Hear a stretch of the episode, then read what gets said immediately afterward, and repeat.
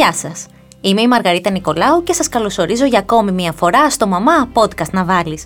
Το podcast που λύνει όλες τις απορίες που έχει μία μαμά γυναίκα. Στη σημερινή μας συζήτηση θα έχουμε κοντά μας τον μεευτήρα γυναικολόγο και συνεργάτη του Mothers Blog Μενέλα Ολιγνό και θα τον ρωτήσουμε όλα εκείνα που πρέπει να γνωρίζει μία γυναίκα για την εγκυμοσύνη μετά τα 40. Γιατρέ, τι κάνετε; Σας ευχαριστώ που βρίσκεστε κοντά μου για ακόμη μια φορά. Μια χαρά, κύριε Νικολάου. Χαίρομαι πάρα πολύ που είμαι μαζί σας. Σήμερα σας έχω καλέσει για να μιλήσουμε για την εγκυμοσύνη στα 40. Και θα αρχίσω με μια κλασική κλασική ερώτηση. Αν είναι εύκολο ή δύσκολο να μείνει μια γυναίκα έγκυος στα 40. Αν είναι εύκολο ή δύσκολο. Λοιπόν, ας πούμε ότι είναι λίγο πιο δύσκολο από ότι είναι στα 25. Ε, γενικά, στατιστικά μπορούμε να πούμε ότι η γονιμότητα της γυναίκας φτάνει σε μια κορύφωση περίπου στα 25, μένει σταθερή περίπου μέχρι τα 30, μετά αρχίζει μια πολύ μικρή πτώση, η οποία γίνεται λίγο πιο απότομη μετά τα 35. Μετά τα 40 λίγο δυσκολεύει το πράγμα και μετά τα 42 αρκετά περισσότερο. Βέβαια, αυτό δεν αφορά όλες τις γυναίκες. Αυτό είναι ένας μέσος Άρα, ναι, είναι λίγο πιο δύσκολο. Αλλά όχι κατόρθωτο, προς Θεού. Κάπου διάβασα ότι ο αριθμός των γυναικών που αποκτούν παιδί μετά τα 40 έχει γίνει 30 φορές μεγαλύτερο στα τελευταία 40 χρόνια. Πρόκειται για γυναίκες που είχαν δώσει προτεραιότητα στην καριέρα τους, που ανέβαλαν για άλλους λόγους την απόκτηση παιδιών ή για γυναίκες που έχουν φτιάξει για δεύτερη φορά τη ζωή τους και έχουν ήδη ένα ή και περισσότερα παιδιά. Ισχύει αυτό; Κοιτάξτε τώρα τα στατιστικά που έχουμε είναι κυρίως και, ε, και ας πούμε το 2012 ε, γυναίκες που απέκτησαν το πρώτο παιδί σε ηλικία μεγαλύτερη των 35 ετων αυτό το όριο είχαν βάλει τότε, είναι 9 φορές μεγαλύτερος από τον αντίστοιχο που καταγράφηκε 40 χρόνια πριν. Ναι. Τώρα, ε, το ποσοστό των γυναικών που είναι πρωτοτόκες, δηλαδή πρώτο παιδί, πρώτο παιδί. Ε, μεταξύ 40 και 44, ενώ είχε παραμείνει σταθερό σε όλη τη δεκαετία του 70 μέχρι τις αρχές του 80, ε, από το 85 και μετά αυτό τετραπλασιάστηκε. Δηλαδή από το 0,05% πήγε στο 0,25 0,23 περίπου. Άρα έχει αυξηθεί πάρα Μεγάλο πάρα ποσοστό. πολύ. Ναι. Μεγάλο ποσοστό. Γιατί είναι πιο δύσκολη η σύλληψη μετά τα 40. Λοιπόν, ε, καταρχήν όταν γεννιέται, η γυναίκα γεννιέται με ένα συγκεκριμένο αριθμό αρίων. Ανώριμων αρίων, τα οποία τα έχει φτιάξει ως έμβριο και είναι αποθηκευμένα στις οθήκες της. Δεν πρόκειται να κάνει νέο άρια στη ζωή της. Δηλαδή δεν είναι σαν τον άνδρα που παράγει συνέχεια καινούργια σπερματοζωάρια. Άρα θα μπορούσαμε να πούμε ότι η ηλικία των οαρίων ακολουθεί και την ηλικία της γυναίκας. Ε, όσο προχωράει η ηλικία, ο αριθμός των αερίων μειώνεται. Γιατί κάποια οριμάζουν με την περίοδο, κάποια γονιμοποιούνται, κάποια δεν γονιμοποιούνται. Ε, αν θέλετε, βασικά να πούμε ε, ε και αριθμούς, όταν γεννιέται μια γυναίκα έχει περίπου 400.000 ανώριμα οάρια. Από αυτά, σε όλη της τη ζωή, θα οριμάσουν περίπου τα 300 με 400. Αλλά τα 300 με 400 αυτά θα φτάσουν στην πλήρη ορίμαση. Είναι και άλλα που θα ξεκινήσουν και δεν θα οριμάσουν καθόλου. Άρα, καταρχήν μειώνεται ο αριθμός. Μειώνεται. Δεύτερον, ε, ε, μειώνεται και η ποιότητα. Επηρεάζεται αρνητικά και η ποιότητα. Γιατί, Γιατί υπάρχει ένα ποσοστό των οαρίων ούτως ή άλλως, τα οποία έχουν κάποιες βλάβες στο γενετικό του υλικό, στο DNA δηλαδή μέσα. Τα οποία δεν είναι κατάλληλα για να κάνουν μωρό. Ναι. Ε, όσο προχωράει η ηλικία, το ποσοστό αυτό αυξάνεται. Δηλαδή, στην αρχή μπορεί να είναι 25% και όταν φτάσει η γυναίκα μετά τα 42, φτάνει το 75%. Τώρα αυτό γιατί συμβαίνει είναι, υπάρχουν θεωρίες μόνο. Ναι. Η μία θεωρία λέει ότι τα καλά εντός εισαγωγικών οάρια αντιδρούν πιο γρήγορα, οπότε πιο νωρίς οριμάζουν και είναι έτοιμα για γονιμοποίηση. Οπότε μπορεί να οφείλεται σε αυτό. Γιατί υπάρχει κίνδυνος μια γυναίκα να εμφανίσει επιπλοκές κατά τη διάρκεια της κοίησης σε αυτή την ηλικία; Μετά τα 40. Μετά τα 40, ναι. Α μην τους υπερβάλλουμε πολύ τους κινδύνους. Υπάρχουν, δηλαδή είναι, δεν θα λέγαμε ότι είναι υψηλού κινδύνου, ας πούμε ότι είναι μιας υψηλότερης ευαισθησίας. Έτσι. Ε, γιατί το σώμα κατά τη διάρκεια της εγκυμοσύνης, ούτως ή άλλως η γυναίκα είτε 19 είτε 39 είναι, δοκιμάζεται. Ναι. Ε, όσο μεγαλώνει η γυναίκα και υπάρχει, αυξάνονται και οι πιθανότητες να υπάρχουν κάποιες άλλες συνοδές παθολογίε, αλλά και το σώμα δεν είναι το ίδιο στα 40 μας όπως ήταν στα 20. Σαφώς. Υπάρχουν εξετάσεις που πρέπει να κάνει πριν μπει στη διαδικασία της κοίησης για να δει αν είναι γόνιμη; Λοιπόν, ε, θα υπήρχαν κάποιες εξετάσει που πρέπει να γίνουν. Με ποια έννοια. Για να θεωρηθεί ένα ζευγάρι υπογόνιμο, θα πρέπει να έχει περάσει ένας χρόνος, ένα έτος δηλαδή, που δεν έχουν καταφέρει να πιάσουν παιδί. Αλλά τι γίνεται, μετά τα 35, επειδή έχουμε και τη μείωση της γονιμότητας, αυτό το χρόνο τον κάνουμε, το συμπτήσουμε. Ναι. Οπότε μπορεί να πάει στους 6 μήνες, μπορεί να πάει και στους 2 σε, όσο, σε μεγαλύτερες Τώρα, οι εξετάσεις αυτές είναι βασικά κάποιες ορμονολογικές, οι οποίες μας δίνουν, ε, μας δείχνουν κατά κάποιο τρόπο τη δύναμη των οθικών. Ε, είναι η AMH η άμοι όπως τη λένε, Ναι. η ορμόνη της γονιμότητας που λέμε. Βασικά υπάρχουν και κάποιες άλλες, αλλά βασικά αυτή. Ε, μετά είναι η σαλπιγογραφία, η οποία μας δείχνει αν οι σάλπιγγες είναι διαβατές, δηλαδή αν περνάει ο α- ε, σπερματοζωάριο και έμβριο από εκεί πέρα. Ε, μετά είναι η... ο άντρας βέβαια πρέπει να κάνει το σπερμοδιάγραμμα και η... μπορούμε να κάνουμε και κάποιο κύκλο ορυξές, δηλαδή η περιχογραφικά θέλουμε να δούμε αν οι οθήκες φτιάχνουν όντως οάρια. Λειτουργούν έτσι όπως πρέπει Ναι. να λειτουργούν. Ε, αν έχει μειωθεί η γονιμότητα της γυναίκας, θα πρέπει να σκεφτεί την εξωσωματική γονιμοποίηση και αν τα οάρια της δεν είναι ο- ε, γόνιμα. Ναι, μου βάλετε δύο διαφορετικές ερωτήσεις, θα σας απαντήσω Σας διαφορετικά. έβαλα, ναι, δύο διαφορετικές. Λοιπόν, ε, καταρχήν, η γονιμότητα είναι δεδομένο ότι έχει μειωθεί στην, ε, όσο, όσο προχωράει η ηλικία. Ναι. Αντιστοίχως, έχουν μειωθεί και οι πιθανότητες επιτυχίας και της εξωσωματικής γονιμοποίησης.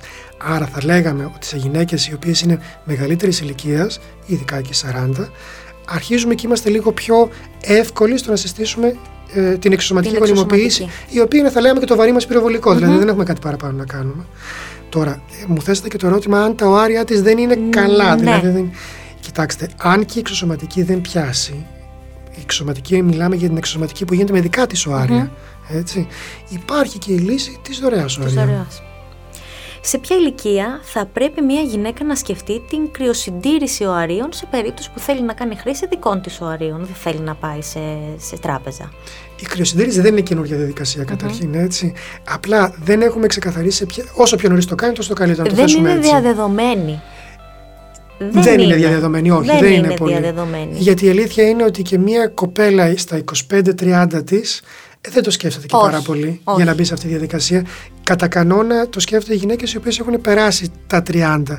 Ο- Εκεί θα λέγαμε όσο πιο νωρίς, τόσο το καλύτερο, γιατί τόσο πιο καλή θα είναι η ποιότητα των, των αερίων που θα πάρουμε. Πρέπει να συμβουλευτεί το γιατρό της μια γυναίκα πριν ξεκινήσει μια κοίηση στα 40. Κοιτάξτε, αν δεν υπάρχουν κάποιοι συγκεκριμένοι ιατρικοί λόγοι, πέραν της τυπικής ε, επίσκεψης της αιτήσιας, θα έλεγα όχι. Η αμνιοπαρακέντηση προτείνεται συστηματικά; Συστηματικά στα 40. Ναι. Καταρχήν υπάρχει η αμνιοπαρακέντηση η οποία γίνεται πιο αργα και η τροφοβλάστη η οποία γίνεται πιο νωρίς.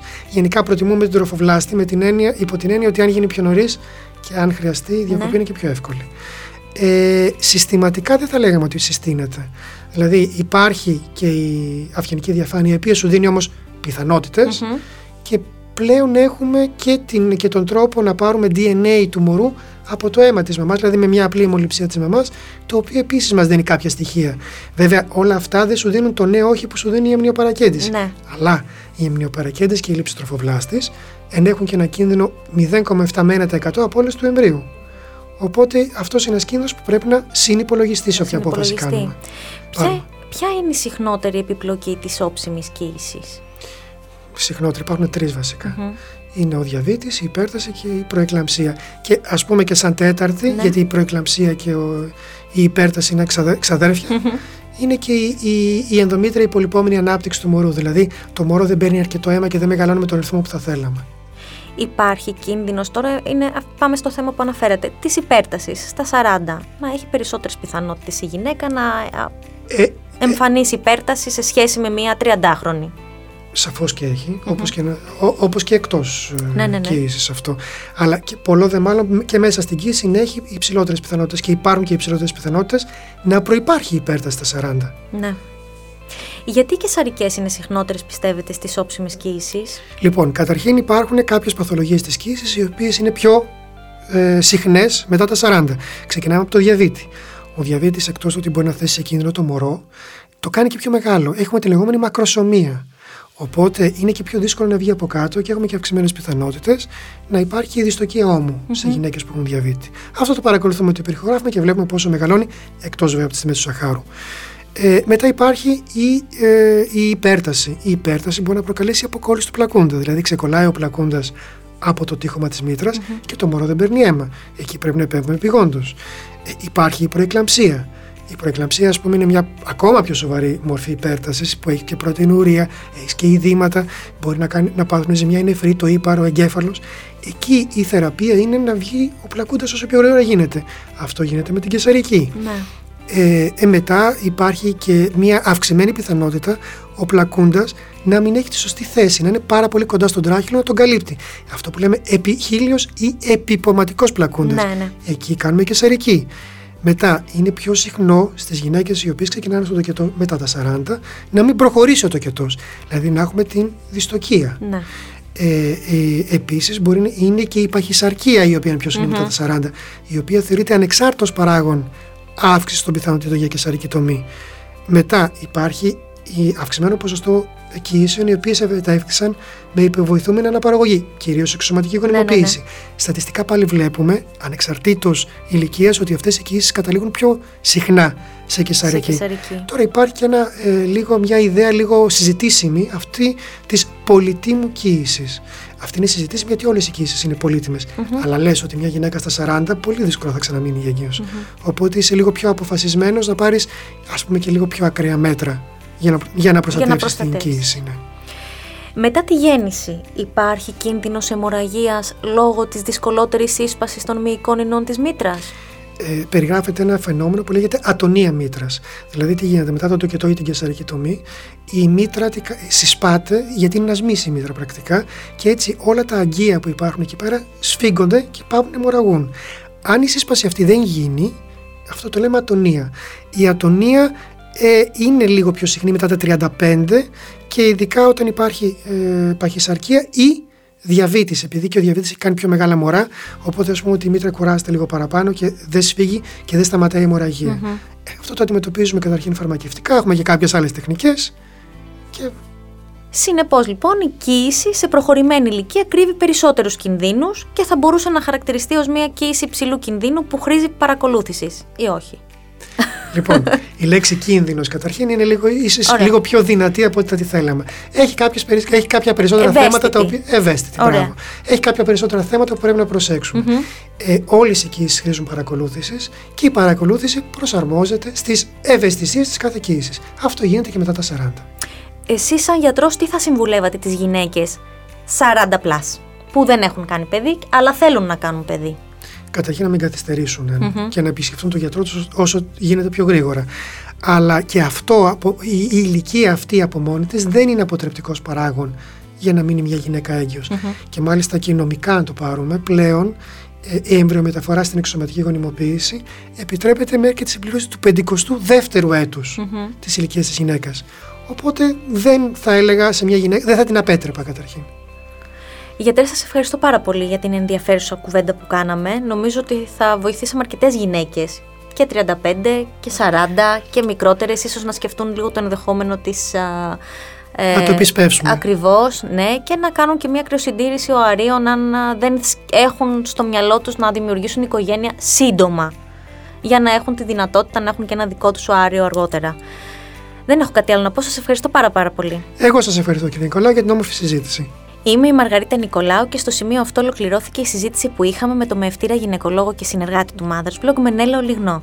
Εσείς, αν θέλετε να ακούσετε podcasts που σχολιάζουν την επικαιρότητα και φιλοξενούν θέματα για ό,τι συμβαίνει γύρω μας, δεν έχετε παρά να ρίξετε μία ματιά στο podcastmedia.gr. Εκεί θα βρείτε και όλα τα δικά μας podcasts. Σας ευχαριστούμε που ήσασταν μαζί μας για ακόμη μία φορά και ανανεώνουμε το ραντεβού μας για την επόμενη εβδομάδα στο Μαμά Podcast να βάλεις. Γεια σας!